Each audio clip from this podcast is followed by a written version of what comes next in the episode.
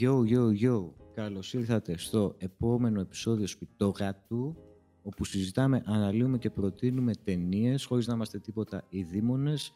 Απλά είναι Κυριακή και βαριόμαστε. Λοιπόν, σήμερα έχουμε τον all-time classic Μιχάλη Μαρκάκη. Μιχάλη τον συνήθι ύποπτο. Τον συνήθι ύποπτο. Για πες μας, ρε Μιχάλη, πώς, πώς είσαι, τι λέει; Καλά είμαι, μια χαρά. Έχω overexposure σε media τον τελευταίο καιρό. Ναι, ναι, ναι, και εγώ μια από τα ίδια. Αυτά, αυτά μας αρέσουν όμως. Αυτό σημαίνει μπόλικα επεισόδια, αυτό σημαίνει. Έτσι. Λοιπόν, ε, σήμερα θα μιλήσουμε για το Gone Girl ή αλλιώς ε, το κορίτσι που εξαφανίστηκε.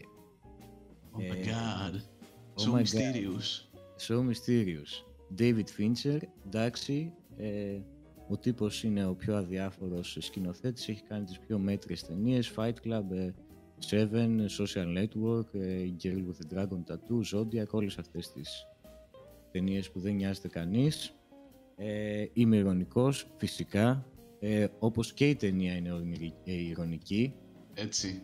Ε, ναι, είναι μια ταινία του 2014, ε, η οποία την εκτιμώ πάρα πολύ. Εντάξει, και ο Μιχάλης ξέρει ότι είμαι fanboy Fincher. The man is a fanboy. The man is a fanboy. Ε, εντάξει, ε, τον λατρεύω, το σκηνοθετικό του στυλ το εκτιμώ πάρα πολύ. Ε, οπότε δεν θα είμαι και πολύ αντικειμενικός, αλλά δεν με ενδιαφέρει κιόλας. I fucking love Gone Λοιπόν, ε, σε αυτό το επεισόδιο ε, έχω προετοιμαστεί ιδιαίτερα. Γιατί; Γιατί δεν έχω δει πολλούς ανθρώπους να την παίρνουν αυτή την ταινία στα σοβαρά. Και τι εννοώ με αυτό; Εννοώ ότι πολλοί άνθρωποι την έχουν δει αυτή την ταινία και την έχουν απολαύσει στο επιφανειακό επίπεδο. Ρε παιδί μου. Ναι, την βλέπουν casually. Ρε παιδί μου, ναι, μια ταινία μυστηρίου, ένα, μια απλή crime ταινία, η οποία μπορεί να κάποιος να την απολαύσει και ως μια απλή crime ταινία, detective μυστηρίου, αλλά... Ε, θα μου επιτρέψεις ε, να σχολιάσω εδώ ότι γενικά συμβαίνει αυτό με κάποιες από τις ταινίες του David Fincher. Μπορείς να τη δεις ή πολύ επιφανειακά ή πολύ εις βάθος. Μπράβο, μπράβο. Αυτό ισχύει. Αυτό ισχύει πάρα πολύ και όσο προχωράει και οριμάζει ο Fincher είναι, γίνεται πιο διακριτικός. Οπότε πιο δύσκολα το... μπορείς να δεις το βάθος της ταινίας του όσο οριμάζει ο ίδιος. Και το Gone Girl είναι... δεν είναι κακό έτσι. Εμένα δηλαδή μου αρέσει. Και εμένα, και εμένα μου αρέσει. Κάνει appeal σε μεγαλύτερο κοινό. Ναι, ναι, ναι, ναι, ναι. Έχεις δίκιο, εγώ το εκτιμώ πάρα πολύ αυτό. Να μπορείς να βγάλεις βάθος σε μια ταινία, αλλά να μπορείς να τη δει και κάποιος casual. Casual, ξέρεις. Απλά να τη βάλει και να την απολαύσει, ρε παιδί μου, χωρίς να θέλει και πολύ νοητική διαδικασία, αλλά να έχει και βάθος η ταινία. Πρέπει να είσαι και λίγο μαέστρος για να το καταφέρεις αυτό. Ε, ναι, ναι, ναι. Ο τύπος είναι, είναι μαέστρος, είναι γνωστός. Μαέστρος και είναι γνωστός ως crime ε, σκηνοθέτης και είναι η πρώτη του crime ταινία που ε, αγγίζουμε σε αυτό το κανάλι. Ε, αν και είναι μια καλή αρχή γιατί η μισή ταινία είναι crime. Το crime λύνεται στη μισή ταινία, οπότε δεν μπαίνουμε στα βαθιά. Ναι, αυτό ήθελα να μιλήσω πάρα πολύ για αυτή την ταινία γιατί δεν έχουν μιλήσει πολύ για τα πιο βαθιά έτσι μηνύματά της αλλά επίσης θα ήθελα να προσπαθήσω να αποδείξω ότι αυτή η ταινία είναι πιο όρημη και προσεγμένη από το Fight Club. Ναι, το Fight Club, μία από τις πιο αγαπημένες ταινίες, από τις πιο συζητήσιμες ταινίες, ένα ορόσημο έτσι της pop κουλτούρας, αλλά θα ήθελα να αποδείξω σε αυτό το επεισόδιο ότι το Gone Girl είναι ένα πιο όριμο και προσεγμένο Fight Club γιατί έχουν και πάρα πολλές ομοιότητες. Δεν το δέχομαι. Δεν το δέχεσαι. Θα προσπαθήσω να σου αλλάξω τη γνώμη. Δεν θα μου την αλλάξεις. Δεν, δεν με ενδιαφέρει. OK. Okay. Okay, και, okay. το, τον τέλειο συλλογισμό να κάνεις δεν θα μου αλλάξεις τη γνώμη. Το Fight Club είναι ταινιάρα τελεία. Κοίτα, δεν είπα ότι είναι καλύτερο το Gone Girl είπα ότι είναι ας πούμε σε πολλά εισαγωγικά αντικειμενικά καλύτερο, πιο προσεγμένο από το Fight Club με λιγότερα flaws δηλαδή. Εμείς δεν λέγαμε ρε στο πρώτο επεισόδιο ότι τα masterpieces έχουν flaws και ότι καλό είναι να μην βάζουμε το μπερέ και το κασκόλ και να το παίζουμε κριτική. Το λέγαμε, το λέγαμε ρε, εσύ το λέγαμε, αλλά απ' την άλλη είναι, είναι όμως όπως και στο πρώτο επεισόδιο συγκρίναμε το Blade Runner το πρώτο με το δεύτερο. Που το δεύτερο είναι μια πιο προσεγμένη ταινία. Αυτό θέλω να πω εδώ πέρα. Α, α το, το δέχομαι ίσως. Ίσως. Το έχω και πιο φρέσκο το Gone Girl Club, το Fight Club. Αλλά και το Fight Club είναι πολύ ώριμο και πολύ στυλάτο και ούτω καθεξής. Καλά, ναι, το, το στυλ του δεν ε, συγκρίνεται, εντάξει, ναι. ναι. Αλλά, OK. Okay. Ε, θες να μας πεις εσύ, Μιχάλη, κοίτα, είναι μια ταινία που πιστεύω, όπως και το Fight Club, ε, κερδίζεις πολλά άμα τη δεις και δεύτερη και τρίτη φορά, ας πούμε. Αλλά εγώ επίτηδες δεν σε ρώτησα πολλά όταν την είδαμε. Οπότε θέλω να ακούσω έτσι, τώρα που την έχεις χωνέψει και όλα στη, τη σκέψη σου και τα λοιπά. Ε, ήταν μια πολύ ok ταινία, τη βρήκα πολύ ok. Δεν μπορώ να πω ότι δεν ε, πέρασε ευχάριστα βλέποντάς, της, βλέποντάς την. Το αντίθετο, πέρασα πολύ ευχάριστα. Ε, είδες ναι. και, τις, και άκουσες και τις αντιδράσεις μου όταν τη βλέπαμε. Ναι, ναι, ναι, ναι. Είναι, είναι μια entertaining ταινία παρόλο που είναι και μεγάλη, έτσι. Είναι μια ταινία που είναι σχεδόν τρεις ώρες. Ναι, και δεν το καταλαβαίνεις ότι περνάνε. Έχει, ναι. έχει κοιλιά, έχει, μικρή. Ναι. Έχει, έχει, έχει. Αν και... Δεν είναι σαν την κοιλιά που έκανε τον Dune. όχι, όχι. Σε κάθε επεισόδιο έχουμε αναφέρει τον Dune, μα την Παναγία. Το κάνουμε τέτοιο αυτό, να το κάνουμε inside joke. Ναι, να ναι. Να αναφέρουμε σε κάθε επεισόδιο τον Dune. και όταν θα έρθει το επεισόδιο για τον Dune δεν θα πούμε τίποτα. Αυτό, τίποτα, έτσι. Ένα κενό. Θα, είναι ένα 40 λεπτό κενό. Ναι, ναι, ναι, ναι, ναι. Anyway, anyway, ε, Gone ποια είναι η υπόθεση, με λίγα λόγια. Εντάξει, η υπόθεση είναι στον τίτλο βασικά. Είναι ο Μπεν Αφλεκ, ο οποίος μια μέρα ξυπνάει, ε, πηγαίνει στο ο γνωστό... Ο Μπεν Αφλεκ και το πηγούνι του, μην ξεχνάς το πηγούνι του. Το πηγούνι του, το οποίο είναι και χαρακτήρας της ταινίας, έτσι, να τα λέμε.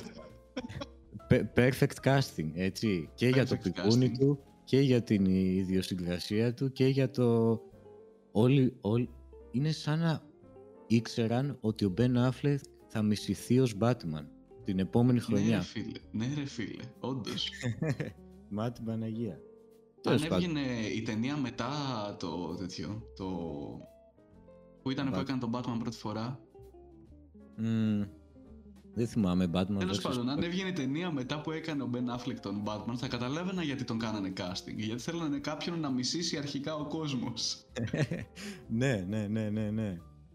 Ε, είναι perfect casting ο τύπος. Ξε, τέλος πάντων ξυπνάει μια μέρα, πηγαίνει στο μπαρ της, ε, της αδερφή που δουλεύει η αδερφή του ας πούμε και όταν γυρνάει σπίτι μετά έχει εξαφανιστεί η γυναίκα του, το σπίτι του είναι ρημάδι και ε, μαζί με την αστυνομία και τα λοιπά προσπαθούν να δούνε όλοι τι έχει γίνει ας πούμε και τα λοιπά. Βέβαια η γυναίκα του δεν είναι μια τυχαία, είναι ένα πρόσωπο έτσι γνωστό. Οι γονείς της έχουν φτιάξει μια σειρά βιβλίων που πρωταγωνιστεί ε, η γυναίκα του Ben Affleck, η Amy Dunn.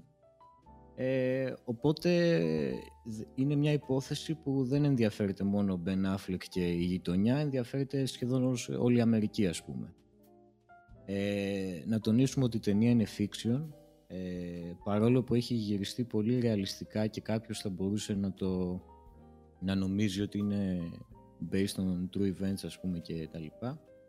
Καλά, τεχνικά πάντα ο Fincher είναι πάρα πολύ μπροστά, δηλαδή ε, σκηνοθετικά, μουσική, έχουμε πάλι shout out ε, ε, by the way στην επεισοδιάρα social network που έχουμε κάνει σπιτόρατο, πάτε όλοι και δείτε το, όπου και εκεί πέρα το soundtrack το έχει κάνει ο Trent Reznor και ο Atticus Ross, που είναι πάρα πολύ καλό soundtrack ε, και θυμάμαι το είχες σχολιάσει και εσύ, Μιχάλη, ότι σ' άρεσε, ειδικά στα flashbacks που γινότανε. Ναι, ναι.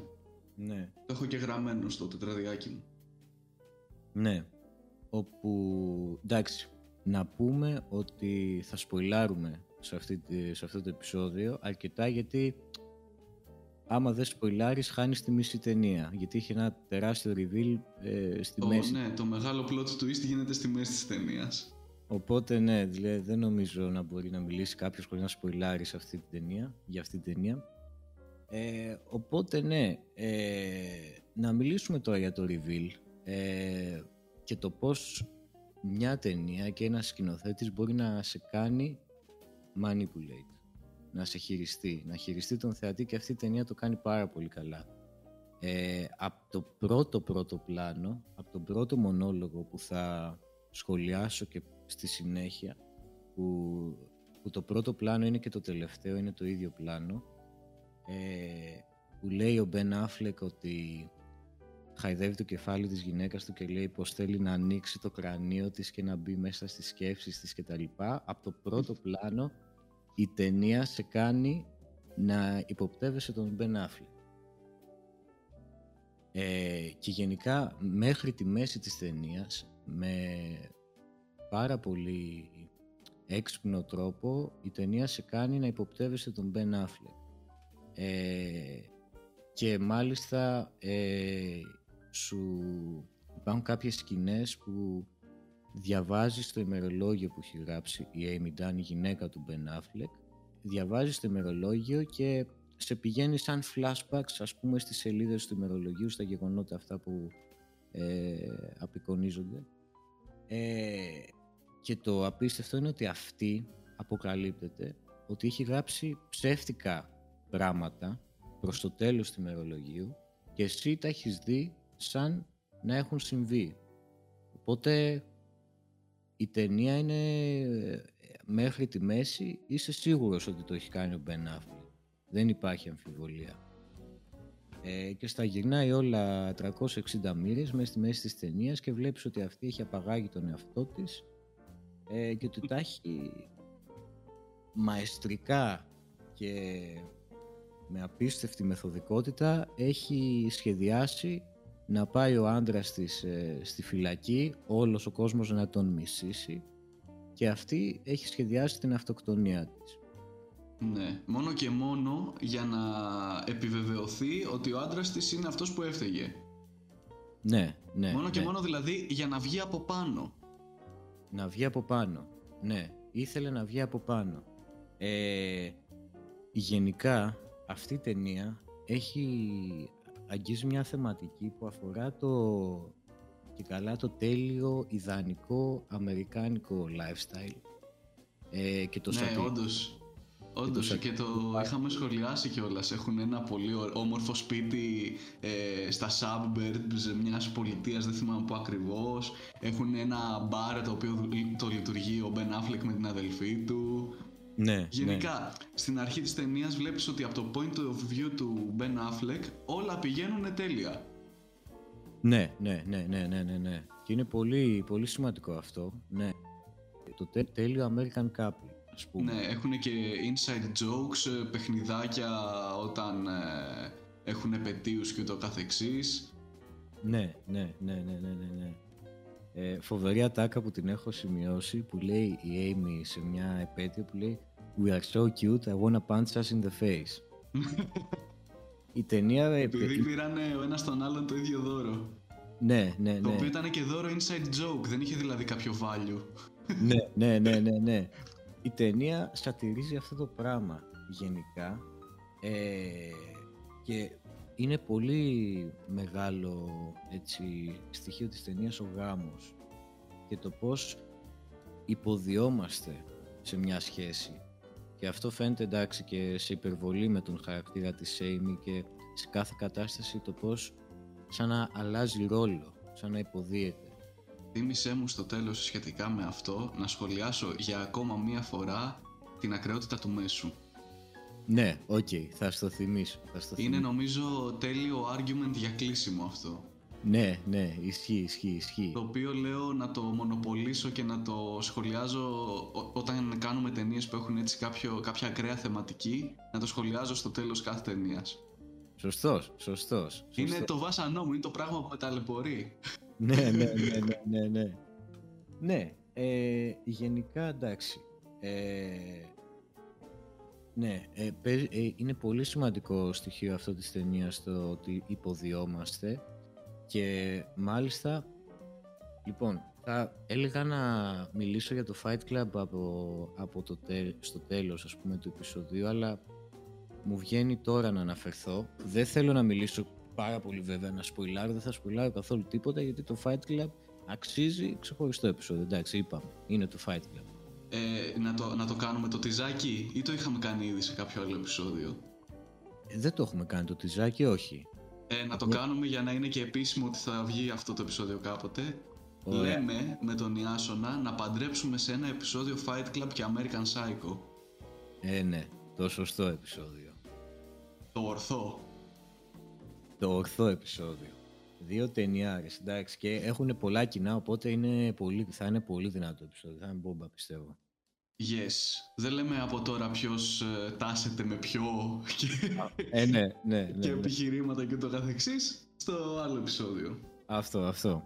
Ε, όμως τώρα θα αναφερθώ σε λίγες ομοιότητες που έχει το Fight Club με το Gone Girl ε, και συγκεκριμένα ο Tyler Durden του Fight Club με την Amy Dunn του Gone Girl. Είναι και οι δύο πρωταγωνιστές που προσπαθούν να ξεφύγουν και επαναστατούν από ένα σύστημα. Ας πούμε στο Fight Club έχουμε τον ε, Tyler Durden ο οποίος επαναστατεί από, από μια κοινωνία ε, του καταναλωτισμού, του, του καπιταλισμού, μια κοινωνία της διαφήμισης ε, που προσπαθεί να επιβάλλει κάποια συγκεκριμένα ανδρικά πρότυπα. Ενώ στο, στο Gone Girl έχουμε μια πρωταγωνίστρια η οποία προσπαθεί να επαναστατήσει από ένα image ε, από, από μια, ένα image που έχει δημιουργήσει η κοινωνία για τον γάμο και τη σχέση και για το ρόλο της γυναίκας σε αυτό το γάμο και τη σχέση. Ακριβώς και για το ρόλο της γυναίκας ε, αυτό. Ε, βέβαια και, και στις δύο ταινίες οι χαρακτήρες αυτοί επαναστατούν δικαιολογημένα ε, απλά με λάθος τρόπο. Αντί να προσπαθήσουν... με ακραίο τρόπο. Με ακραίο τρόπο. Αντί να προσπαθήσουν να αλλάξουν αυτό το σύστημα προσπαθούν να το καταστρέψουν. Ε, Ακριβώς. πάρα πολύ σημαντικό πάρα πολύ, πάρα πολύ σημαντικό. Το Fight Club σατυρίζει κάποιες συγκεκριμένες ανδρικές συμπεριφορές, κάποιους συγκεκριμένους ανθρώπους. Και το πάρα πολύ ενδιαφέρον είναι ότι πολλοί άνθρωποι που έχουν δει αυτή την ταινία και πολλοί άνθρωποι από αυτούς που σατυρίζει η ταινία την έχουν λατρέψει την ταινία και έχουν κάνει είδωλο αυτές τις συμπεριφορές και τον Tyler Durden. Και συγκεκριμένα άντρες. Και yes. Αυτό. Yes. Yes, yes. Και είναι το, το θέμα μου με το πώς ε, απεικονίζεται η ακρεότητα σε ένα μέσο, το τι μηνύματα θέλει να βγάλει και το πώς τα, τα εκλαμβάνει ο ακροατής, θεατής, εξαρτάται το μέσο. Αναγνώστης, ναι. ξέρω εγώ. Ναι, ναι, ναι, ναι, ναι. Και για να ξέρεις, ε, Μιχάλη, και επειδή έχω κάνει, έχω δει πολλές ε, συζητήσεις και στο ίντερνετ για αυτήν την ταινία, έχω ρωτήσει και ανθρώπους δικούς μου κτλ. Οι γυναίκες έχουν την Amy Dunn όπως έχουν οι άντρες των Tyler Durden. Αυτό, αυτό. Ναι, ναι, ναι. Ε, νομίζω πως εδώ ταιριάζει να σχολιάσω για την ακραίωτα του μέσου και όχι, για, και όχι στο τέλος. Μου επιτρέπεις; Σου επιτρέπω. Η, ε, in the surface, ρε παιδί μου, στην ε, επιφάνεια, ο Tyler Durden και η Amy Dunn είναι αντίστοιχα το απόλυτο ε, male σύμβολο και το απόλυτο female σύμβολο. Ναι, ναι. Ε, ας μείνουμε στην, στην Amy Dunn γιατί είμαστε στο Gone Girl. Το Gone Girl, ναι. Ε, όλες τις συμπράξεις υποδεικνύουν τα χαρακτηριστικά μιας αυτόνομης, έξυπνης, ε, ριζοσπαστικής, εναλλακτικής, ε, κατά του συστήματος γυναίκας. Μιας γυναίκας όπως θα έπρεπε να είναι, που δεν ε, ε ακολουθεί τον ρόλο που της έχει επιβάλει η ανδρική ε, πατριαρχική κοινωνία. Ναι, ναι, ναι. Και γι' αυτό δικαιολογημένα, όταν κάποιος μένει σε, αυτό το σε αυτά τα χαρακτηριστικά της ε, Amy Dunn, ε, πώς να το πω, όταν, όταν μένει σε αυτά τα χαρακτηριστικά κάποια γυναίκα, τη βλέπει και σαν πρότυπο. Ναι, ναι, ναι. Είναι ναι. ένας ρόλος τον οποίο θα ήθελε να έχει και αυτή στη δική της ζωή. Κάτι για το οποίο πολλές γυναίκες σήμερα ε, they strive for. Ε, χύνουν αίμα και υδρότα για να καταφέρουν να φτάσουν σε αυτό το σημείο. Μμμ, μμμ, μμμ. Ακριβώς. ναι. Όμως, όμως η, ο, ο χαρακτήρας αυτός είναι ε, κατά βάθος. Ούτε καν κατά βάθος, δεν θα, δεν θα πω κατά βάθος. Είναι ακραίος, είναι πάρα πολύ ακραίος. Οτιδήποτε, οποιοδήποτε από τα προηγούμενα χαρακτηριστικά προσπαθεί να είτε επιβεβαιώσει είτε αποκτήσει, το κάνει με τρόπο που είναι hurtful για τον συνάνθρωπό της. Ναι, ναι. Συγκεκριμένα ε, κάνει κακό στον, στον άντρα της ε, με το όλο plot που έχει φτιάξει για να του βγει από πάνω. Μμμ. Σε Ναι. κάποια φάση της ταινίας σκοτώνει έναν άνθρωπο. Ναι. Ένας πρώην εραστής της μας, ε, μας λέει ότι τον έχει... ότι στα ψέματα είπε ότι την έχει βιάσει χωρίς να το έχει κάνει. Μμμ, μμμ.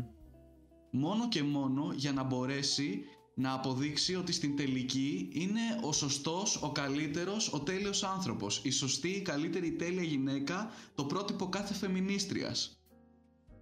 Και φεμινιστική και αντιφεμινιστική η ταινία, έτσι. Τοξικά φεμινιστική θα έλεγα ο χαρακτήρας της Amy Dunn, αλλά η ταινία είναι ε, στις αρχές φεμινιστική και στο τέλος καθαρά αντιφεμινιστική.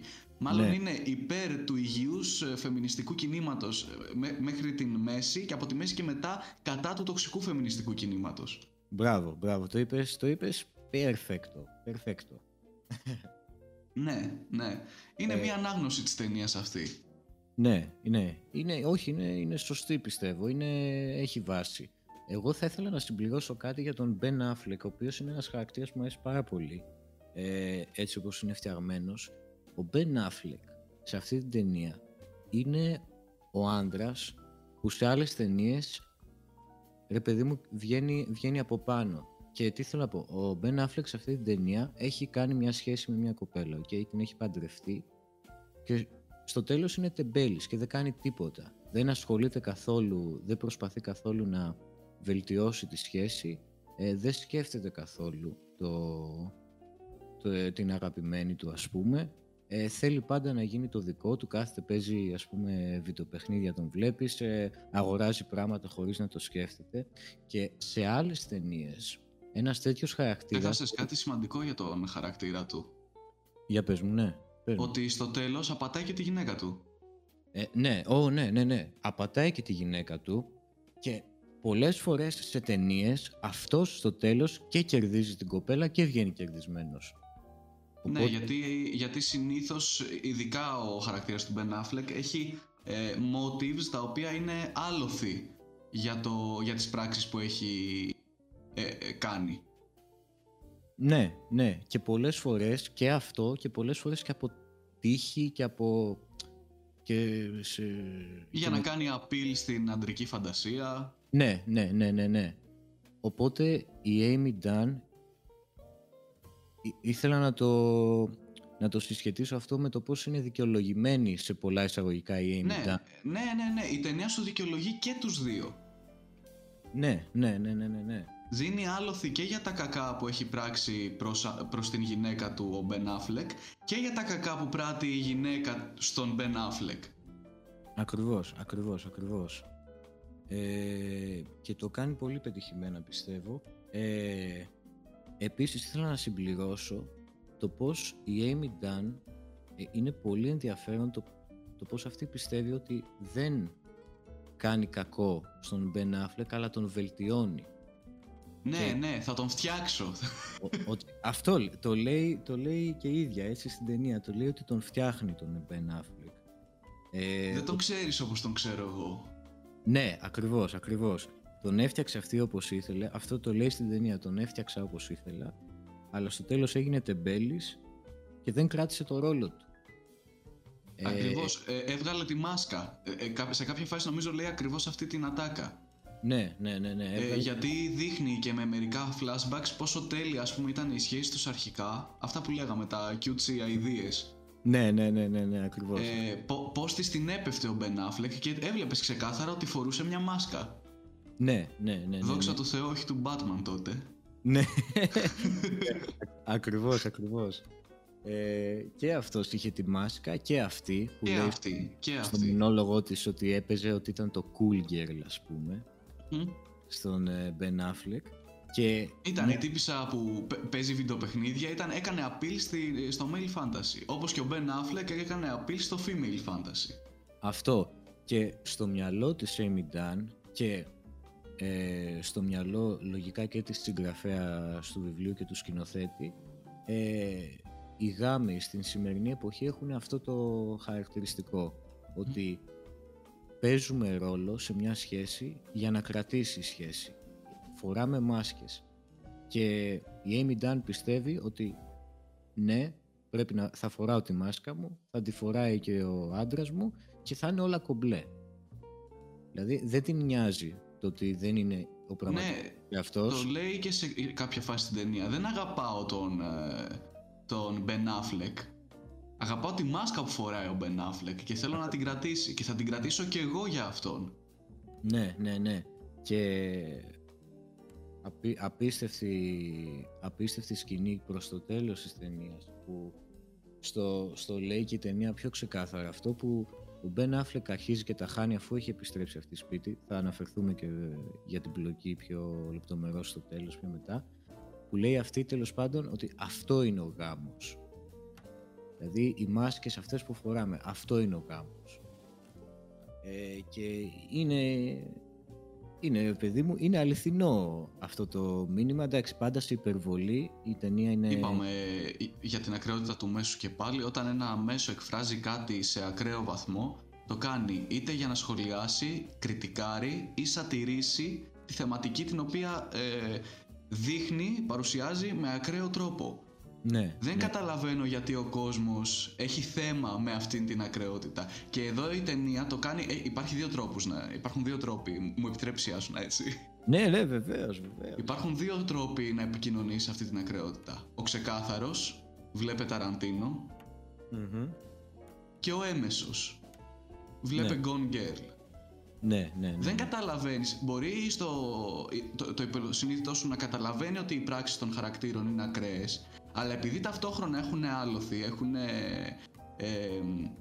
ναι, έχουν άλοθη, ε, ο εγκέφαλός σου σαν να το ξεχνάει, σαν να τους δικαιολογεί ας πούμε. Μμ, μμ, μμ. Ναι, Και ακριβώς. ο, ο- καθ- καθαρά ο σκοπός εδώ του David Fincher και της συγγραφέας του βιβλίου είναι να, να σχολιάσουν ε, απεικονίζοντας ακραία αυτό το πράγμα με τις μάσκες είναι να σχολιάσουν ότι ένας γάμος δεν είναι υγιής όταν συμβαίνει αυτό το πράγμα. Αυτό, αυτό. Παρόλο που είναι ρεαλιστικό σε κάποιο βαθμό. Γιατί όλες οι σχέσεις έχουν μία δόση ε, όχι τόσο ειλικρινής. Ναι, ναι, ναι, ναι, ναι, ναι, ναι. Αυτό δεν σημαίνει ότι δεν είσαι ο εαυτός σου μπροστά στο άλλο άτομο ή το άλλο άτομο ο εαυτός του μπροστά σε εσένα. Φυσικά, φυσικά. Απλώς για να μπορέσει η ταινία να επικοινωνήσει το μήνυμα το ότι οι σχέσεις έχουν ακριβώς αυτή την, ε, την έλλειψη ειλικρίνειας μερικές φορές και σε κάποια σημεία και όχι την εμφάνιση του ψέματος, την έλλειψη ειλικρίνειας. Είναι διαφορετικό. Ακριβώς. Ναι, ναι, ναι, ναι. ναι, ναι, ναι, ναι. Ε, το, παρουσιάζει με αυτόν τον ακραίο τρόπο. Έχει έναν χαρακτήρα, έναν ε, άνδρα χαρακτήρα, ο οποίος ε, κάνει ό,τι κακό μπορεί να κάνει ένας σύζυγος στην γυναίκα του και μια σοσιοπαθής γυναίκα η οποία θέλει να είναι το απόλυτο κοινωνικό σύμβολο συζύγου. Mm. Και φοράνε ο καθένας τις μάσκες που θέλουν. Ο Μπεν Affleck του τέλειου άντρα για τις γυναίκες και η Amy Dunn της τέλειας γυναίκας για τους άντρες, ώστε να μπορέσει να επιβιώσει αυτός ο γάμος. Ναι, ναι, ναι, ναι, ναι, ναι. Και δεν λένε ψέματα ο ένας τον άλλον με κάποιο τρόπο. Ε, ε, επικοινωνούν αυτή την έλλειψη ειλικρίνειας. Δεν δείχνει ο ένας τον πραγματικό του εαυτό στον άλλον. Μμμ, μμμ. Αυτό συμβαίνει, ναι, αυτό συμβαίνει. Αυτό. Και να πω ε, άλλη μια ομοιότητα με το Fight Club ότι το Gone Girl ως μια πιο σύγχρονη ταινία αυτό το θέμα ειδικά σε αυτή τη σύγχρονη εποχή είναι πολύ ε, δυνατό και επίκαιρο ενώ το Fight Club και το θέμα που αγγίζει ήταν πάρα πολύ επίκαιρο εκείνη την εποχή και πολύ πιο έντονο τότε. Οπότε έχουν και αυτή την ομοιότητα αυτές οι ταινίες. γενικά είναι, οι ταινίες του Fincher είναι κοινωνική κριτική ανάλογα με το πότε βγαίνουν. Ναι, ναι, ναι, ναι, ναι, ναι, ναι. ισχύει αυτό. Ε, άλλο ένα έτσι θέμα που αγγίζει ταινία σε ακρεότητα πάλι είναι τα media. Ε, ναι, σωστός, το είχα ξεχάσει. Ναι, ναι, ναι. Και εγώ τώρα το είδα, είχα κάνει έτσι μια μικρή σημείωση. Ε, και το πώς ε, και πάλι έχει να κάνει αυτό με τον ρόλο που παίζουμε μπροστά στην τηλεόραση και τα πράγματα που λέμε που θέλει να ακούσει ο κόσμος και τα λοιπά. Ε, με λίγα λόγια βασικά στην ταινία όπως είπα και πριν η Amy ε, είναι διάσημο πρόσωπο. Οι γονείς της έχουν γράψει μια σειρά βιβλίων όπου η Amy είναι μια κοπέλα που έχει ένα παιδικά βιβλία που η Amy είναι μια κοπέλα που έχει καταφέρει τα πάντα. Ας πούμε, παίζει τέλειο τσέλο, ε, τραγουδάει τέλεια, ε, είναι η καλύτερη μαθήτρια κτλ. κτλ.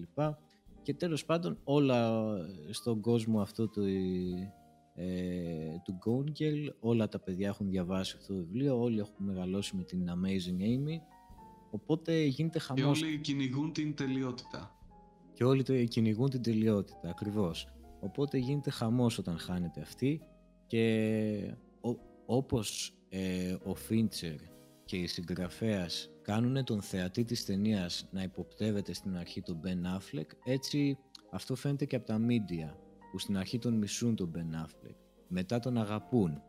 Έχει, έχει να κάνει πολύ η ταινία με το πώς έχει με το image ε, στο media ας πούμε. Που στο Fight Club ρε παιδί μου απορείς κιόλας που βρίσκονται τα media.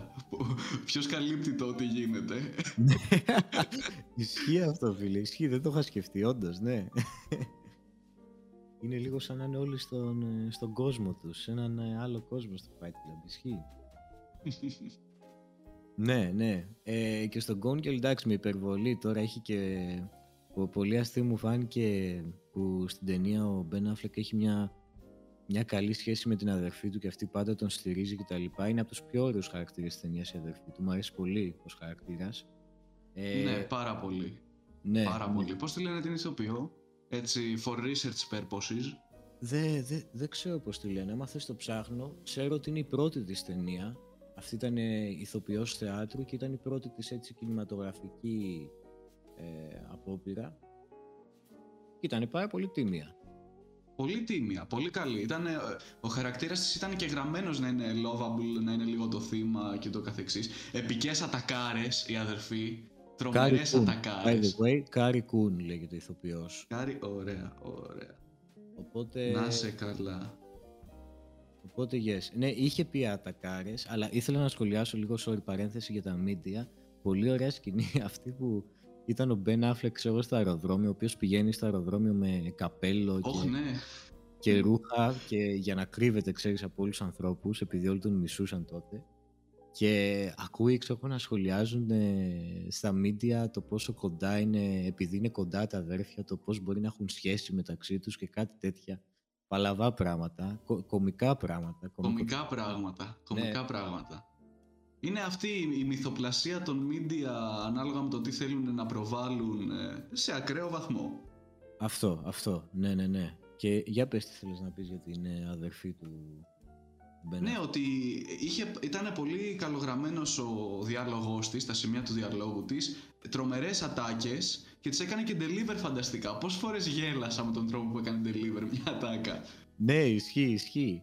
Ήταν, ρε παιδί μου, η, η φωνή της λογικής ε, η Ακριβώς, ακριβώς. Ήτανε, ω, τώρα τι θυμήθηκα όμως. Ηθοποιάρα. Ε, Τάιλερ Πέρι, που ήταν ο μαύρος, ο δικηγόρος. Ναι, ναι, άλλος, άλλος τρομερός χαρακτήρας. Άλλος τρομερός. Πολύ καλός επίσης στην ερμηνεία του. Ο οποίος δεν το περίμενε ο κόσμος ε, ότι θα παίξει καλά, γιατί αυτός είναι celebrity δεν έχω ιδέα τι έχει κάνει, να σου πω την αλήθεια. Οπότε ήταν περίεργο casting, ο κόσμος ήταν περίεργος για, το πώς θα παίξει, αλλά εμένα μου άρεσε πάρα πολύ. Ναι, πάρα πολύ. Τον ρόλο του τον έπαιξε φανταστικά, ήταν τρομερά lovable. Ήταν τρομερά και πολύ καλό comic relief, γενικά. Πάρα πολύ. Ναι, ναι, ναι. Ε, ο οποίος ήταν και καλά ο, ο πιο ακριβώς έτσι δικηγόρος που ε, αναλαμβάνει τις πιο ακραίες υποθέσεις ας πούμε και η υπόθεση του Νίκ και της Amy ήταν η πιο ακραία ας πούμε και αυτός ήταν πάρα πολύ χαρούμενος όταν την ανέλαβε και γενικά είχε έτσι κομικό ρόλο στην ταινία και καθοδηγούσε τον Νίκ και τα λοιπά για το πώς θα αφαιρθεί στα, στο, στα media και τα λοιπά. Ε, και θέλω να αναφερθώ τώρα στην δεν ξέρω αν είναι η αγαπημένη μου σκηνή της ταινίας αλλά είναι μία από τις top κατά τη γνώμη μου. Ε, η σκηνή που η Amy κατάφερε να βελτιώσει τον Νίκ όπου ο Νίκ ανέβηκε επίπεδο και πήγε στο επίπεδο της Amy όσον αφορά τη μάσκα. Η σκηνή που μιλάει ο Νίκ στην τηλεόραση τον βλέπει η Amy από το, από το σπίτι του πρώην ε, εραστή της ας πούμε. Τη θυμάσαι τη σκηνή; Τη θυμάμαι, ναι, που συνειδητοποιεί ότι έφτιαξε αυτό που ήθελε να φτιάξει και πρέπει να γυρίσει πίσω. Ναι, ναι, ναι. Ε, πάρα πολύ ωραία σκηνή αυτή και σκηνοθετικά και στη λεπτομέρεια που, που ο Μπεν Αφλεκ κρύβει το πηγούνι του διακριτικά ε, ναι. γιατί πιο πριν είχε αναφερθεί στα flashbacks ότι δεν αρέσει στην Amy το πηγούνι του Ben Affleck. Ναι. αυτός κάθε φορά το κρύβει ας πούμε. Ε, και σε αυτή τη σκηνή στην τηλεόραση αυτός το κρύβει διακριτικά όταν λέει έτσι το, το πόσο την αγαπάει στην τηλεόραση και τα λοιπά, το πόσο λάθος έκανε, η μάσκα που φοράει ουσιαστικά. Ακριβώς και για να πείσει τον εαυτό του ότι κατάφερε να, να φτάσει στο επίπεδο που τον ήθελε να φτάσει και για ναι. να της δείξει ότι α, δες, έγινα αυτό που ήθελες να γίνω. Ναι, ναι, ναι, ναι, ναι, ναι, ναι. ναι. Ε... Είναι λίγο άξιος της μοίρας του. Είναι λίγο άξιος της μοίρας του και ειδικά στο τέλος φαίνεται αυτό, αλλά θα φτάσουμε και στο τέλος. Ε, να αναφερθούμε επίσης στην εξαιρετική ερμηνεία της ηθοποιού που παίζει την Amy Dunn, της Rosamund Pike.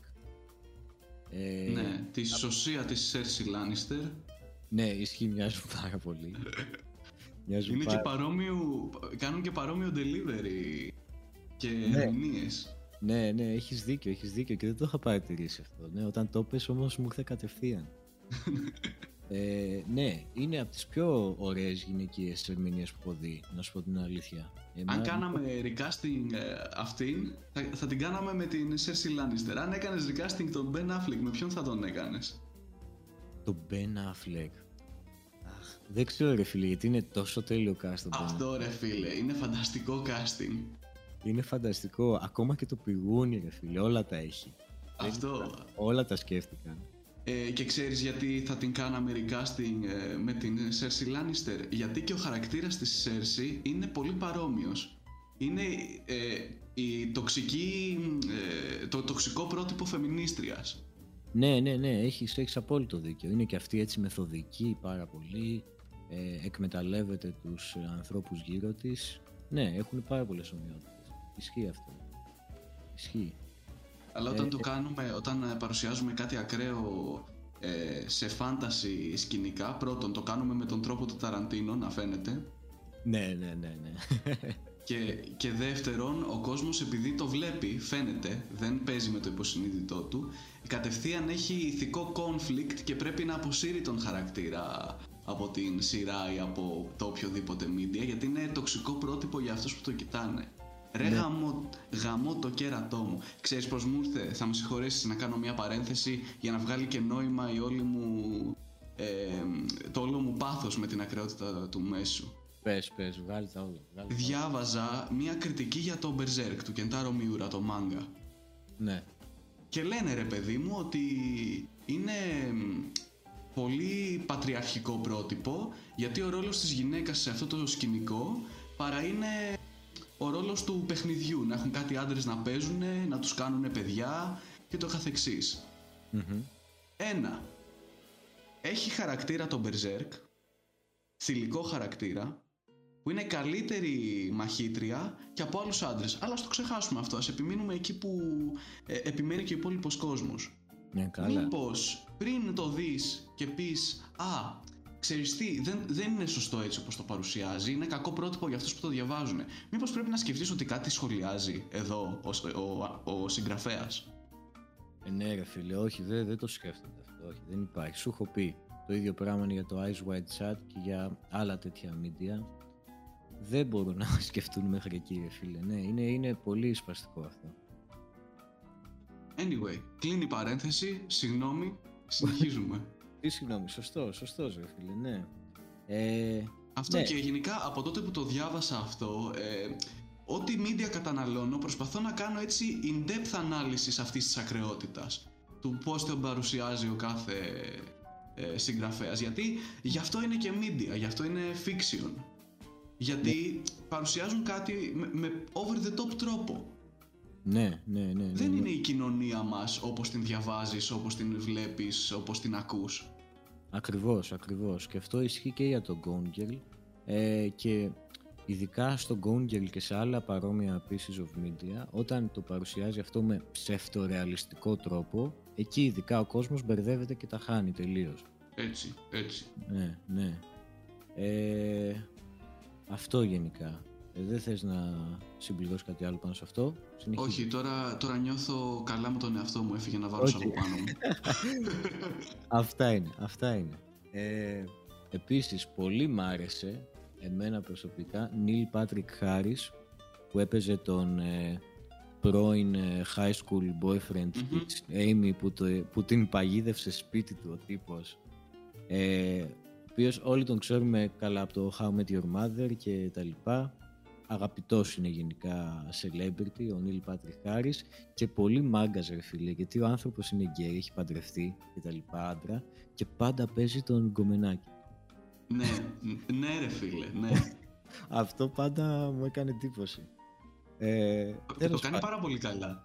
Όντως το κάνει πάρα πολύ καλά. Επειδή, μάλλον επειδή έχει παρατηρήσει από τρίτο πρόσωπο το πώς συμπεριφέρονται αυτοί οι γκομενάκιδες. Ναι, ναι, ναι, ναι, ναι. Μάλλον γι' αυτό, ναι, ισχύει.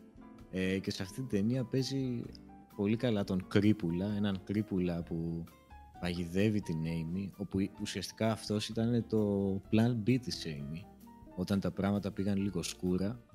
Ε, και αυτός ουσιαστικά την κλειδώνει σπίτι του, την παγιδεύει με κάμερες και τα λοιπά ε, και της λέει ότι δεν θα κάνω φόρ στον εαυτό μου πάνω σου, που κανείς άνθρωπος δεν το λέει αυτό γενικά, γιατί εννοείται, αλλά τέλος... Ναι, αυτό. ε, όμως δεν ήξερε με ποιον είχε να τα βάλει βέβαια γιατί σε επίσης σκηνάρα της ταινίας βλέπεις το πως η Amy ε, ενώ είχε μελετήσει τις κάμερες και τα λοιπά ε, σκηνοθετεί σκηνικό ότι και καλά της κάνει αυτό σε sexual abuse που το είχε ξανακάνει όπως είχες αναφέρει και εσύ σε έναν προηγούμενο όχι, σε έναν εραστή μετά από αυτόν ναι, μας έχει κάνει τέλος πάντων, ε, μας το έχει σετάρει ήδη η ταινία ότι είναι ικανή να προσποιηθεί ότι την έχουν βιάσει. Οπότε ναι, πηγαίνει εκεί στις κάμερες και προσποιείται ότι πονάει, ότι υποφέρει και τα λοιπά και στο τέλος βέβαια τον σκοτώνει. Ε, και με πολύ έτσι μπρουτάλ ε, σκηνή και λεπτομέρεια πολύ δυνατή το πως όταν τον μαχαιρώνει πηγαίνει και κάθε τον γυρνάει και κάθεται αυτή από πάνω. Γιατί είναι μια, δείχνει την κυριαρχία που θέλει αυτή να νιώθει όταν... Ε, ναι, ακριβώς.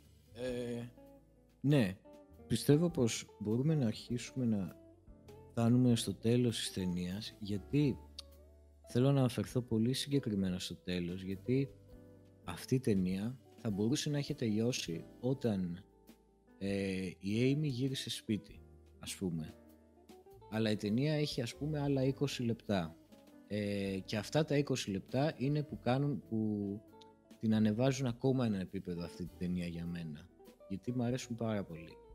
Ε, είναι μια ταινία που δεν θέλω να σποιλάρω όπως είπαμε και το Fight Club αλλά παρόλο που έχει πολύ παρόμοια θεματική και ε, γενικά με το Fight Club έχουν διαφορετικό τέλος ε, συγκεκριμένα όσον αφορά το ποιος κερδίζει και το ποιος χάνει. Δεν θα, δεν θα προχωρήσω περισσότερο. Καλά, στο, στο Fight Club ε, το ποιος κερδίζει και ποιος χάνει είναι λίγο open to interpretation. Ναι, ισχύει αυτό. Ισχύει. Έχεις Μετά εγώ δυστυχώς διάβασα τα κόμιξ και τέλος πάντων πάμε παρακάτω, θα το σχολιάσουμε πάμε, άλλη πάμε, πάμε παρακάτω. Ναι, ε, στην ταινία ε, στο τέλος η Amy γυρίζει σπίτι. Ε, γυρίζει σπίτι, έχει σκηνοθετήσει ότι την έχει βιάσει ο πρώην εραστής της και γυρίζει πίσω στον άντρα της ε, και όλοι πιστεύουν ότι αυτός την κρατούσε και την είχε φυλακίσει κτλ. Όλοι εντωμεταξύ ο κόσμος, τα media κτλ την αγαπάνε. Ε, αυτή υποδίεται ε, επί 100 όταν γυρνάει σπίτι, είναι η τέλεια γυναίκα, ε, εξαιρετικό acting και σκηνές, εξαιρετικά χαμόγελα ρίχνει αυτή η ηθοποιός, ψεύτικα χαμόγελα που τα ναι. βλέπει. Ε, πολύ ωραία σκηνή που είναι αυτή στο αναπηρικό καροτσάκι και κρατάει έτσι την καρδιά της και το παίζει καημένη, είναι απίστευτο. Ε, και το πώς γυρνάει σπίτι άλλη πλανάρα που είναι στο αμάξι και όλοι τη φωτογραφίζουν και την τραβάνε και τα λοιπά. Ε, και τι γίνεται στο τέλος, γυρνάει αυτή ε, και ο Νίκ της λέει, ε, είναι, βασικά ο Νίκ είναι φοβισμένος στο τέλος, λογικό, γιατί ξέρει ότι τον σκότωσε τον ε, Νίλ Πάτρικ και αυτή του λέει ότι ναι, ήσουν πολύ σωστός στην τηλεόραση που σε είδα, ήσουν ο άντρας που ήθελα να φτιάξω. Ο Νίκ της λέει το ξέρεις ότι αυτά τα έκανα για να σε για να σε ιντριγκάρω ας πούμε και τα λοιπά. Και αυτή λέει δεν με ενδιαφέρει τίποτα ας πούμε και τα λοιπά. Ο Νίκ είχε πιο πριν αναφέρει ότι ήθελε να κάνει παιδιά. Οπότε αυτός είχε κάνει ας πούμε το κομμάτι του. Και αυτή το χρησιμοποίησε για να δείξει ότι είναι έγκυος ας πούμε να βγει θετικό το τεστ ας πούμε εγκυμοσύνης ε, για να φτιάξει ακόμα περισσότερο το image. Αυτή ακόμα ήθελε στο τέλος να φτιάξει το τέλειο image και είχε αναφέρει και πιο πριν στην ταινία η Amy το πως οι Αμερικάνοι αγαπάνε τις έγκυες γυναίκες. Ε, πολύ αληθινό αυτό. Οπότε ο Νίκ τα χάνει εκεί πέρα. Γιατί λέει δεν δε σε άγγιξα ας πούμε και τα λοιπά. Πως βγήκε θετικό το τεστ και τα λοιπά. Και εκεί πέρα είναι που όπως είπα και πριν λέει η Amy ότι αυτό είναι ο γάμος είναι οι μάσκες που βάζουμε ε, και τα λοιπά. Μετά ο Νίκ βλέπουμε να προσποιείται στο μπάνιο, όχι να προσποιείται, συγγνώμη, να εξασκείται στο μπάνιο, επειδή θα βγουν στην τηλεόραση σε λίγο και εξασκείται στο να πει ότι η Amy είναι ψυχοπαθής, όλα αυτά που λέει είναι ψέματα ε, και τα λοιπά και τα λοιπά. Όμως, τι γίνεται, ο Νίκ έχει... Έχει σύνδρομο της Στοχόλμης έχει σύνδρομο, έχει σύνδρομο στο Χόλμης, έχει μπει και αυτός στον ρόλο.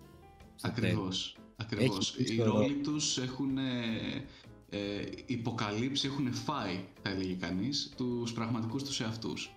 Ακριβώς. Έχουν ναι. συμβιβαστεί με το να παίζουν ρόλους. Η αδερφή του το ξέρει και έχει... Ένα mental breakdown. Έχει mental breakdown. Οπότε ο Νίκ έχει μπει και αυτός στο ρόλο στο τέλος ε, και να πούμε ότι είναι μια ταινία όπου η Amy γενικά έχει κάνει λάθη. Κάνει λάθη. Τη βλέπεις ότι προγραμματίζει την αυτοκτονία της και όλη την ώρα το ακυρώνει γιατί είναι εγωπαθής και δεν μπορεί να σκοτώσει τον εαυτό της γιατί θέλει να δείξει ότι θέλει να, να, να δει ότι... Θέλει να δει ότι κέρδισε. Ότι κέρδισε. Οπότε δεν αυτοκτονεί. Ενώ άμα αυτοκτονούσε, θα τελείωνε το παιχνίδι, ο Νίκ θα πήγαινε φυλακή, θα είχε τελειώσει. Η Amy θα κάνει... ήξερε ότι βγήκε κερδισμένη, αλλά δεν θα το έβλεπε. Ναι, ναι, ναι, ναι. Οπότε η Amy κάνει λάθη γενικά στην ταινία, όμως στο τέλος βγαίνει κερδισμένη. Και αυτό είναι ένα από τα πιο έτσι, σκοτεινά τέλη του Fincher.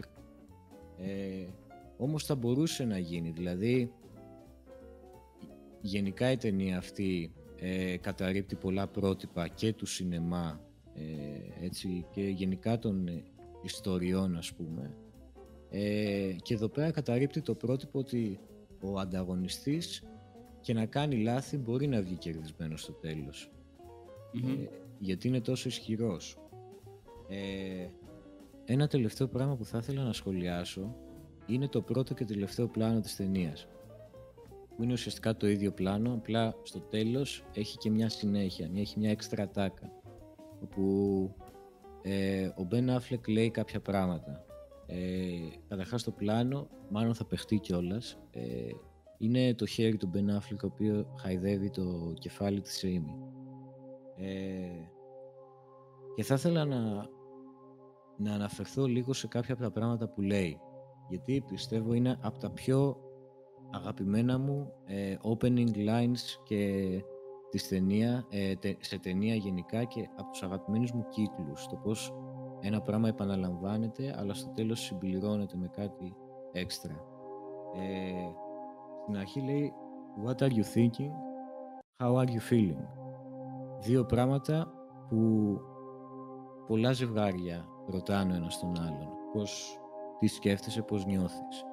Και το ρωτάς συνήθως και όταν ξέρεις τον άλλον, όταν ε, τον έχεις, ε, όταν τον αγαπάς τον άλλον και τον ρωτάς πώς, πώς νιώθεις, τι σκέφτεσαι κτλ. Ενδιαφέρεσαι γι' αυτό.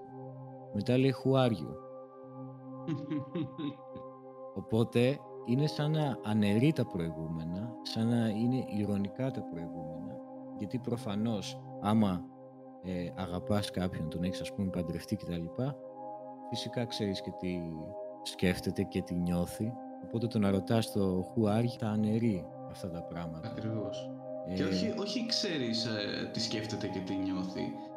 Ξέρεις την ιδιοσυγκρασία του, το πώς αντιμετωπίζει κάποια πράγματα, το ποιος είναι εντός εισαγωγικών. Ακριβώς. Ε, ακριβώς. Στο who are you ε, υποδίεται ο Μπεν Αφλεκ, αρχίζει και μπαίνει στο ρόλο. Και μετά λέει What have we done to each other; Εδώ πέρα ο Μπεν Αφλεκ, ας πούμε, ή οποιοδήποτε άντρας ή το γενικά σε μια σχέση, βλέπεις πως δεν την ξέρει τελικά, ξέρει τη μάσκα, οπότε και αναρωτιέται το πώς εμείς το τέλειο ζευγάρι, σε εισαγωγικά, έχουν κάνει όλα αυτά τα πράγματα που έχουν κάνει στο, ο ένας στον άλλον και όλα αυτά τα πράγματα που βλέπεις στην ταινία. Αυτό το What are you thinking, how are you feeling, who are you, what have we done to each other το λέει στην αρχή της ταινίας. Στο τέλος της ταινίας λέει τα ίδια πράγματα και στο τέλος προσθέτει μετά το What have we done to each other, what will we do, τι θα κάνουμε; Οπότε εδώ πέρα βλέπεις ότι έχει μπει και αυτό στο ρόλο. Ε, και ότι είναι ένα πράγμα που θα επαναλαμβάνεται συνεχώς ε, σε όλη τους τη ζωή και στο τέλος στο, ε, ε, όταν επαναλαμβάνεται το πλάνο στο τέλος της ταινίας, όταν σταματάει να τη χαϊδεύει εκεί που γίνει cut πριν αυτή γυρνάει ας πούμε το κεφάλι και κοιτάει τον θεατή ε, το οποίο το βρίσκω πάρα πολύ ωραίο γιατί είναι μια ταινία που γενικά ε, θέλει να πει ότι αυτό που βλέπεις είναι κάτι που σε αφορά ρε παιδί μου. Είναι κάτι που, που μπορεί και εσύ να το ζεις. Οπότε, Έτσι. Ίσως ήθελα... όχι σε αυτό το βαθμό, αλλά... Ναι, ακρεότητα, ναι. ναι. Αλλά το μήνυμα ρε παιδί μου, την βασι, τη γενική ιδέα ας πούμε. Οπότε ήθελα να αναφερθώ στο, σε αυτό το, στον κύκλο που κάνει η ταινία και στην επανάληψη αυτού του πλάνου και του μονολόγου. Μου αρέσει πάρα πολύ. Ε, θες να προσθέσεις τίποτα εσύ; Ε, δεν έχω να προσθέσω κάτι, όχι. Απλά ε, το ήθελες να αποδείξεις ότι είναι πιο όριμο από το Fight Club. Ποια είναι τα επιχειρήματά σου; Κοίταξε, κοίταξε, κοίταξε, κοίταξε. Με περιορίζει το ότι δεν μπορούμε να μιλήσουμε και πολύ για το Fight Club. Ναι. Με περιορίζει αυτό. Ε, αλλά εγώ γενικά πιστεύω ότι βασικά μπορεί να είναι και προσωπική μου υποκειμενική μου γνώμη. Αλλά τα μηνύματα του Γκόνγκελ πιστεύω τα δείχνει με πιο όριμο και διακριτικό τρόπο. Ίσως το, το διακριτικό είναι το κλειδί εδώ πέρα. Μάλλον, μάλλον. Αλλά και το τι θέλει να σχολιάσει το Fight Club δεν μπορεί να το κάνει διακριτικά. Είναι πάλι οι δύο μορφές ακρεότητας που λέγαμε νωρίτερα. Αυτή η εμφανής και η διακριτική. Και στο Fight Club ειδικά ταιριάζει να είναι πιο ανώριμο και πιο έτσι ακριβώς, ακριβώς. και αναρχικό και τα λοιπά. Γιατί και είναι και η δεύτερη ταινία του Fincher, έτσι. Τρίτη, σε εισαγωγικά, άμα μετράς και το Alien 3, που είναι με τεράστια ε, συζήτηση. Και πέραν, ε, πέραν αυτού, ε, ξέχνα το το Alien 3. Πέραν ναι. αυτού, ε, όταν, ε, όταν θέλεις να σατηρήσεις, κριτικάρεις, σχολιάσεις, γιατί τα κάνει και τα τρία το Fight Club, ε, ένα κοινωνικό πρόβλημα που είναι τόσο μεγάλο, αυτό του καπιταλισμού και της ε, υπερκατανάλωσης, δεν μπορείς να το κάνεις διακριτικά. Ναι, δεν μπορείς, όχι, δεν μπορείς, δεν μπορείς, δεν μπορείς. Ή αν το κάνεις διακριτικά δεν επικεντρώνεσαι στο κοινωνικό κομμάτι, επικεντρώνεσαι στον χαρακτήρα. Ναι, ναι. Έχεις δίκιο, έχεις δίκιο, έχεις δίκιο. Και να, να πω εδώ ότι εγώ είμαι πολύ μεγαλύτερος φαν ε, τη, της απεικόνισης της ακραιότητας με ξεκάθαρο τρόπο να φαίνεται γιατί πιστεύω πως όταν έχεις να πεις κάτι καλό είναι να μην το λες με λανθάνοντα μηνύματα και μέσα από τα δόντια σου καλό είναι να το φωνάζεις ναι. από τη, την ε, ακραιότητα όπως την παρουσιάζει το Gone Girl OK, okay, ναι, ναι, ναι, καταλαβαίνω τι θες να πεις, ναι. Όχι, παιδί μου. Εντάξει, εμένα μου φαίνεται γενικά το Gone Girl ως, ταινία πιο περιποιημένη από το Fight Club. Είναι, είναι πιο τακτοποιημένη, ναι, είναι. Και πιο Θα συμφωνήσω. Πιο περιποιημένη, πιο καλοφτιαγμένη και κατά τη γνώμη μου τρέχει και πιο καλά από το Fight Club. Δηλαδή κάνει και το Gone Girl μια κοιλιά, το Fight Club πιστεύω κάνει και μεγαλύτερη κοιλιά. Ναι, αλλά είναι φάνη και στην ε, κοιλιά του ρε φίλε το Fight Club. Είναι, είναι αυτό ρε παιδί μου, το Fight Club είναι pop κουλτούρα, δεν υπάρχει, είναι, είναι στυλ. Είναι η αγάπη μου, είναι, είναι η pop κουλτούρα η αγάπη μου. Ναι ρε φίλε, ναι, είναι, είναι, έχει στυλ το Fight Club, έχει στυλ ε, που δεν έχει ας πούμε φτιαχτεί κάτι παρόμοιο. Ε, έχεις διαβάσει Sin City? Α, όχι, αλλά θέλω πάρα πολύ. Ναι. Είναι παρόμοιου στυλ, διαφορετική θεματική. Ναι, ναι, ναι, ναι, ναι. ναι. Ούτε εγώ το έχω διαβάσει, αλλά θέλω πάρα πολύ και εγώ. OK, okay, ναι, ναι, ναι, ναι, ναι. θέλω να το διαβάσω και, και έχουν βγει και ταινίες, άμα δεν κάνω λάθος. Bruce Willis, τέτοια φάση. Ε, no, είναι του, του Zack Snyder, νομίζω. Όχι, ο Zack Snyder έχει κάνει το Watchmen. Ναι, ναι, ναι, το Watchmen έχει κάνει ο Snyder, ναι. Ε, ναι, τέλος πάντων, αυτό ρε παιδί μου, γενικά το Gone πιστεύω είναι αυτό πιο περιποιημένο, πιο όριμο από το Fight Club ε, και πιο καλοφτιαγμένο. Αλλά απ' την άλλη το ότι το Fight Club είναι ανώριμο είναι συν της ταινίας. Αυτό. Γι' αυτό, γι αυτό το βλέπεις ε, το Fight Club ε, στην ηλικία που το βλέπεις. Δεν νομίζω να υπάρχει άνθρωπος που να είδε το Fight Club ε, μετά τα 17-18. Ακριβώς. Ή και να το είδε, θα το είδε early 20s ρε παιδί μου, που θα μπορούσε να... τέτοιο. Ναι, ναι, ναι, ναι, ναι, ναι. ναι. Γιατί χάνεσαι στην, ε, με, την, ε, με το να παρουσιάσεις την ακρεότητα όπως το Gone Girl, χάνεσαι στη μετάφραση. Τα μηνύματα που θέλεις να περάσεις τα ερμηνεύει ο ακροατής όχι όπως θέλει, γιατί ας πούμε είναι αδιαμφισβήτητο το ότι ένας σοσιοπαθής άνθρωπος με τέτοια μεθοδικότητα όταν κάνει κακό αυτό το κακό είναι αδικαιολόγητο. Ε, ναι, ναι. Ναι, αλλά όταν το παρουσιάζεις με τόση, με τόση διακριτικότητα χάνεται αυτό το μήνυμα. Και κάποια μηνύματα καταλαβαίνω γιατί πρέπει να είναι open to, to interpretation, αλλά το συγκεκριμένο όχι. Πρέπει να το πεις φωναχτά να το δει η φεμινίστρια και να καταλάβει ότι είναι λάθος, να μην πάρει ως πρότυπο αυτό το άτομο. Ναι, ναι. Okay. Ή και να το πάρει ως πρότυπο να πάρει τα υγιή του χαρακτηριστικά. Ισχύει αυτό.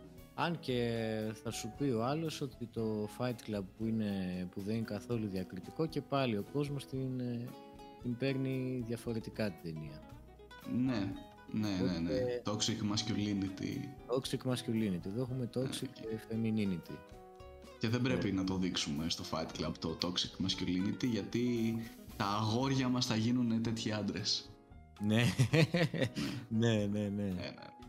Είναι, είναι, είναι του Fincher στοιχείο αυτό. Βασικά δεν είναι τόσο πολύ στοιχείο του Fincher. Σε αυτές τις δύο ταινίες μόνο πραγματεύεται τόσο έντονα αυτό το θέμα και οι αντιδράσεις του κόσμου είναι τέτοιες. Οπότε, ναι, αυτό, αυτό, αυτό. Εντάξει. Ε, μπήκαμε εμείς κατευθείαν στο zoom της ταινίας. Εντάξει, αυτά είναι βέβαια πράγματα που τα, τα περιμένει ο καθένας όταν βλέπει ταινία του Fincher. Το editing είναι πάρα πολύ καλό, η σκηνοθεσία είναι πάρα πολύ καλή, ο ρυθμός... Α, ναι, δεν τα είπαμε αυτά. Ε, ναι. Αυτονόητα όμως. Τα ευκόλως εννοούμενα. Ε, ναι, το editing, το cinematography, όλα αυτά είναι εξαιρετικά. Συνιστούμε Gone Girl. Εγώ τουλάχιστον το συνιστώ χωρίς δεύτερη τρίτη σκέψη. Ε, όχι όμως, όχι όμως, επέτειο και ταινία με, το, με την αγαπημένη... Σημαντικό, αστεράκι. Αστεράκι, όχι ραντεβού αυτή την ταινία με καμία Παναγία. Φαντάσου τους κακομύριδες, αυτούς τους γραφικούς που βγαίνουν πρώτο ραντεβού σινεμά και δεν ναι. ξέρουν τι πάνε να δουν και πηγαίνουν και βλέπουν τον Girl. Ε, καλά να πάθουν, ρε φίλε. Αυτή η ταινία τους γραφικούς κοροϊδεύει, ε. Να το. Έτσι. Οπότε, ναι. Ε, είναι μια ταινία που βέβαια μπορείς να τη δεις, παιδί μου, ως μια πολύ ωραία, ενδιαφέρουσα detective ε, crime ταινία, ας πούμε. Ε, ο Φίντσερ είναι γνωστός για αυτές τις ταινίες του και το κάνει πάντα ενδιαφέρον το, το έγκλημα στις ταινίες του. Εμένα αυτό μου αρέσει πάρα πολύ. Πάντα έχουν πάντα ταινίες του ξέρεις, τα, τα στοιχεία πάντα με, με τον α ή το β ή το γ τρόπο υπάρχουν πάντα τα στοιχεία και πάντα ρε παιδί μου θες να δεις ποιο είναι το επόμενο στοιχείο, τι λέει, τι θα γίνει κτλ. Οπότε έχει αυτό το στοιχείο το Gone και μπορείς να την απολαύσεις την ταινία έτσι αλλά είναι μια ταινία που αποδείξαμε σήμερα ότι έχει και βάθος τρελό yes. Mike, Mike, και θες να προσθέσεις κάτι; Όχι, είμαι, είμαι ok. OK, λέω να αποχαιρετήσουμε αφού είμαστε όλοι ok. Αποχαιρετούμε, βλέπετε ταινίες, πηγαίνετε σινεμά, ε, ακούτε σπιτόγατο. Καληνύχτα από μένα, καλησπέρα, καλημέρα, ό,τι ώρα το ακούτε. Φιλάκια πολλά. Bye.